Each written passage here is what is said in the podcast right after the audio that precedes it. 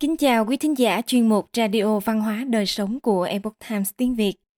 Hôm nay, chúng tôi hân hạnh gửi đến quý vị bài viết Bốn bí quyết dạy trẻ em cách cư xử. Bài viết do Emma Freire thực hiện và Hoàng Long biên dịch. Mời quý vị cùng lắng nghe. Hầu hết các bậc cha mẹ đều đồng ý rằng dạy con cư xử phải phép là trách nhiệm không thể thiếu trong quá trình nuôi dạy trẻ – như công chúa Mary Chantal của Hy Lạp đã viết trong cuốn sách của mình. Cách cư xử bắt đầu từ bữa sáng, nghi thức hiện đại cho các gia đình. Chúng ta đều muốn con cái mình bước ra xã hội và hành xử thấu đáo với người khác để trưởng thành như một cá nhân đáng được tôn trọng. Cha mẹ khác nhau sẽ có những tiêu chuẩn khác nhau.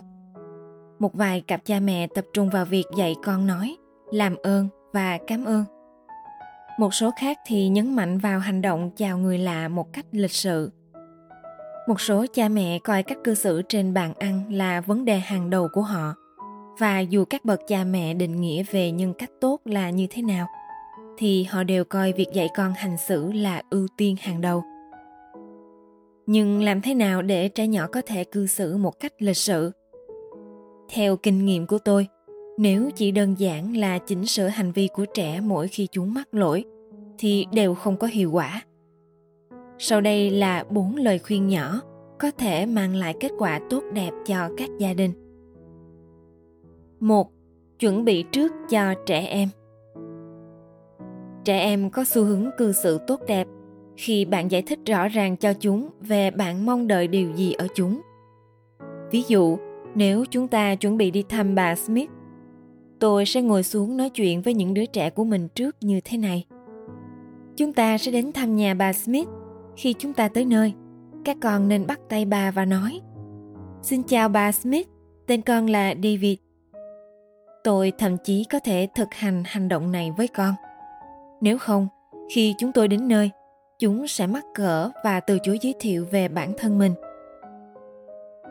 Hai, lúc nào cũng là một tấm gương tốt mỗi bậc cha mẹ đều biết rằng họ cần phải làm gương cho con mình, nhưng cần thực hiện điều đó trong mọi tình huống.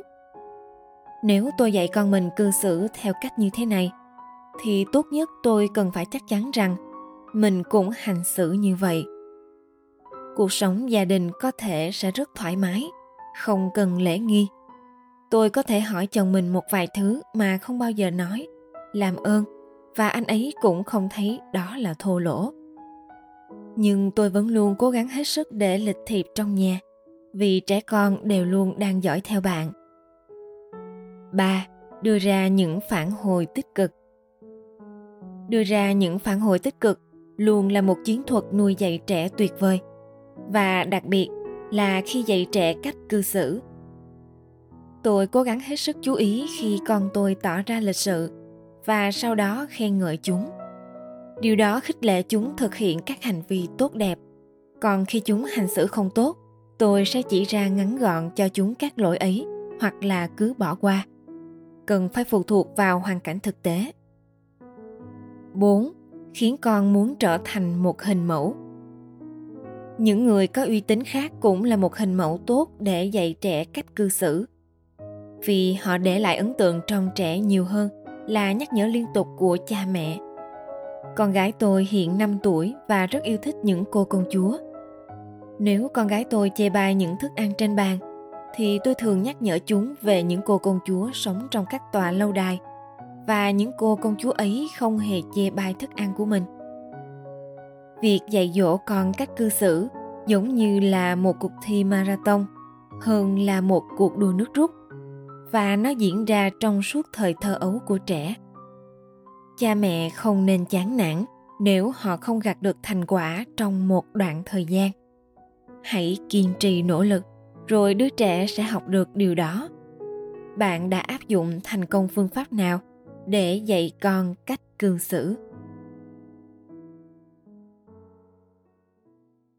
Quý thính giả thân mến, chuyên mục radio văn hóa đời sống của epoch times tiếng việt đến đây là hết. Để đọc các bài viết khác của chúng tôi quý vị có thể truy cập vào trang web e itviet.com. Cảm ơn quý vị đã lắng nghe, quan tâm và đăng ký kênh. Xin chào tạm biệt và hẹn gặp lại quý vị trong chương trình lần sau.